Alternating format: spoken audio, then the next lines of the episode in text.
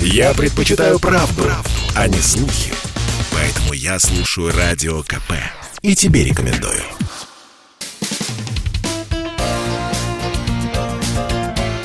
Говорит полковник. Нет вопроса, на который не знает ответа Виктор Баранец. О том, что Россия может потерять крупнейший рынок сбыта боеприпасов.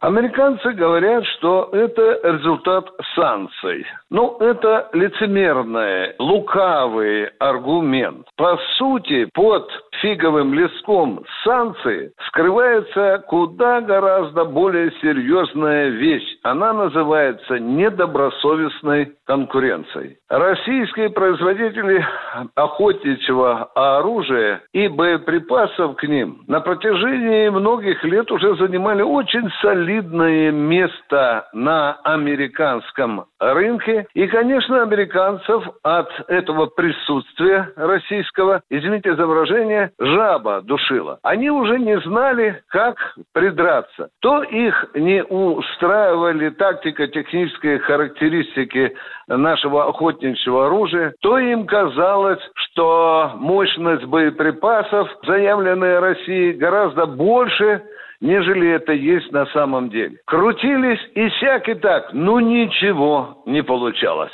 Ну и вот теперь нашли выход – санкции. Если говорить по-простому, это банальное американское мошенничество. Но вы посмотрите, до какого идиотизма уже опустилась американская фемида, связывая эти санкции с российскими оружием с неким известным блогером, клиентом Владимирского Централа. Если скоро так пойдет, то и таяние льдов в Арктике американцы тоже объяснят тем, что это, в общем-то, надо подгонять под санкции против России. Америка сходит с ума от этой своей антироссийской злобы, уже не знает, где и как нам ставить палки в колеса. Виктор Баранец, радио «Комсомольская правда», Москва.